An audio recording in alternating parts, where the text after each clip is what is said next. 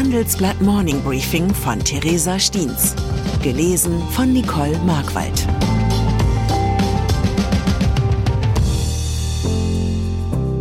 Guten Morgen allerseits. Heute ist Freitag, der 10. März. Und das sind unsere Themen. Eine Annäherung. Was will Peter Thiel? Eine Anschuldigung. Strafvereitelung bei Cum-Ex. Eine Annahme. Wie ökonomisch ist Geopolitik? Nach einer kurzen Unterbrechung geht es gleich weiter. Bleiben Sie dran. Die Welt steht vor gewaltigen Herausforderungen. Zum einen die Energiewende voranzutreiben und gleichzeitig den Klimawandel einzudämmen. Und auch der Energieträger Wasserstoff gewinnt weltweit immer mehr an Bedeutung. Doch wie geht es weiter? Erfahren Sie mehr auf dem Handelsblatt Wasserstoffgipfel 2024 am 12. und 13. Juni in Essen. Infos unter handelsblatt-wasserstoffgipfel.de. Mit dem Vorteilscode Wasserstoff 2024 erhalten Sie einen Rabatt von 15% auf die Tickets. Peter Thiel. Der deutsch-amerikanische Unternehmer Peter Thiel ist vieles gleichzeitig. Ein Wunderkind der Technologieszene und ein rechtslibertärer Ideologe. Außerdem ein gefeierter Geschäftsmann mit einem Gespür für neue Trends. Und ein verhasster Politaktivist mit einem Hang zu gefährlichen Thesen. Gerade wegen dieser Gegensätze ist der PayPal-Gründer und Investor unfassbar schwer zu greifen. Unser Korrespondent in New York, Felix Holtermann, hat versucht, sich Peter Thiel anzunähern. Er hat dabei nicht nur ein rares Interview mit ihm ergattert, sondern auch viele Weggefährten des umstrittenen Multimilliardärs befragt. Darin zeigt sich einmal mehr, dass der Deutsch-Amerikaner voller Provokationen, aber vor allem voller Gegensätze steckt. So lobt er im Interview die Grünen, will aber in den USA weiterhin die Republikaner unterstützen. Seine Ausführungen zu rechten Aktivisten während des Interviews wiederum möchte er im Nachhinein nicht veröffentlicht sehen. Es scheint, dass Thiel vor allem an eines unumstößlich glaubt, den Fortschritt durch Technologie. Selbst seine schärfsten Kritiker müssen anerkennen, dass er hierbei meist den richtigen Riecher für das große neue Ding hatte. Diese Art der disruptiven Innovation sieht Thiel jetzt beim Thema künstliche Intelligenz. Der Medienrummel darum sei gerechtfertigt, meint er. Künstliche Intelligenz könne gegen die aktuelle Stagnation an Innovationen und Produktivität helfen. Das hätten mittlerweile alle erkannt. Google etwa sei völlig im Panikmodus, so Thiel.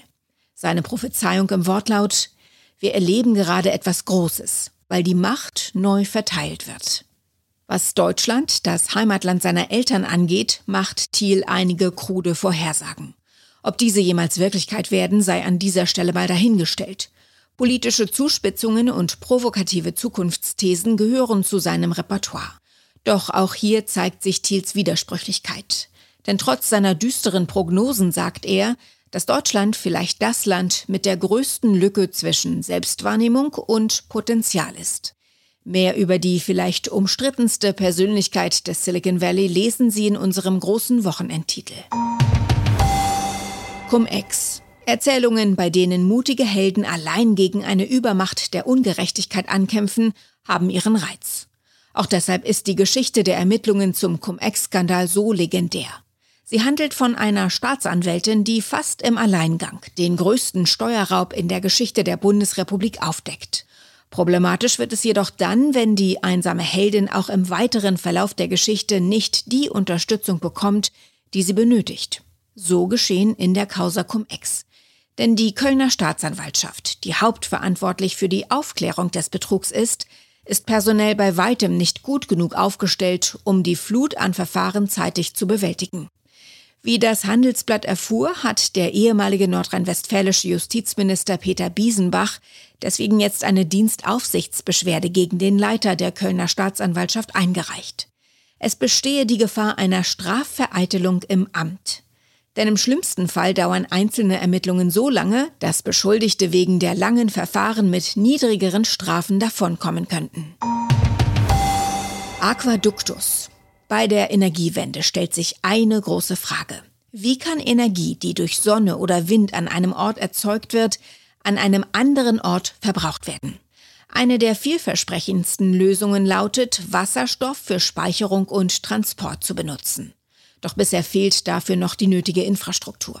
Schon bald soll jedoch in der Nordsee eine neue Pipeline für Erneuerbare entstehen. Sie soll den Namen Aquaductus tragen. Damit könnte Wasserstoff beispielsweise aus schottischen Offshore-Windparks bis an die deutsche Küste transportiert werden. Das große Ziel ist es, in der Nordsee ein ganzes Wasserstoffnetz entstehen zu lassen. Durch das könnte dann im großen Stil grüne Energie transportiert werden. Einer der Mitinitiatoren der neuen Aquaductus-Pipeline hat eine Studie in Auftrag gegeben. Sie rechnet vor, dass mit Investitionen zwischen 15 und 22 Milliarden Euro ein 4200 Kilometer langes Wasserstoffnetz in der Nordsee entstehen könnte. So würden Deutschland, Belgien, Großbritannien, Dänemark und die Niederlande energetisch miteinander verbunden. Outbound Investment Screening. Lange galt in Deutschland, dass Wirtschaft und Politik stets getrennt voneinander betrachtet werden müssten. Der Bau der umstrittenen Ostsee-Pipeline Nord Stream 2 wurde beispielsweise vor allem damit gerechtfertigt, dass es sich um ein rein wirtschaftliches Projekt handle. Der Ausgang des Ganzen ist hinlänglich bekannt. Doch im vergangenen Jahr hat sich diese Sichtweise gewandelt. Das wird an einem sperrigen Begriff deutlich, der derzeit in Berlin, aber auch in Brüssel und Washington diskutiert wird. Outbound Investment Screening. Das bedeutet, dass Unternehmen dazu verpflichtet wären, bestimmte Investitionen in kritischen Bereichen im Ausland einer staatlichen Stelle zu melden. In einem zweiten Schritt könnten sie sogar untersagt werden. Die Diskussionen sowohl auf EU-Ebene als auch innerhalb der Bundesregierung stehen zwar noch am Anfang, doch ein Brüsseler Eingeweihter sagte dem Handelsblatt, dass das Instrument kommen wird. In den USA ist die Debatte schon weiter fortgeschritten. Dort hätte die Maßnahme einen klaren Adressaten. Unternehmen, die planen, in China zu investieren. Hamburg. In diesen Stunden, in denen ich das Morning Briefing schreibe, erreichen mich die traurigen Nachrichten aus Hamburg. In einer Kirche im Stadtteil Alsterdorf sind laut Polizeiberichten Schüsse gefallen. Nach letztem Stand sind dort mindestens sechs Menschen zu Tode gekommen. Da es zum Redaktionsschluss dieses Briefings noch nicht viel mehr Informationen gibt, möchte ich für den Moment nicht mehr dazu schreiben. Ein launiger Abschluss des Morning Briefings, wie sonst üblich, scheint vor diesem Hintergrund allerdings nicht angebracht. Über aktuelle Entwicklungen zu dem Vorfall können Sie sich bei uns auf der Homepage informieren.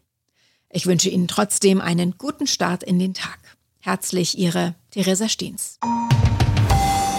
Zur aktuellen Lage in der Ukraine.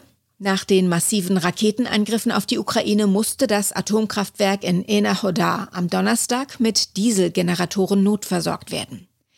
IAEA-Chef Grossi warnt eindringlich vor möglichen Folgen. Eines Tages wird uns das Glück verlassen. Mit der neuerlichen Verstärkung soll es den Kreml-Truppen gelingen, Bachmut einzunehmen. Doch Experten stellen bereits die russische Gesamtstrategie in Frage. Weitere Nachrichten finden Sie fortlaufend auf handelsblatt.com/Ukraine. Die deutsche Wirtschaft steht am Scheideweg. Um wettbewerbsfähig zu bleiben, müssen Unternehmen wichtige Transformationen anstoßen.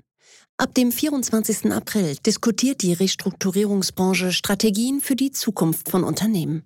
Mit dabei sind unter anderem Dr. Thomas de Maizière, Evelyn Freitag und Professor Dr. Ulrike Malmendier. Mit dem Vorteilscode Restrukturierung24 erhalten Sie 15% Rabatt.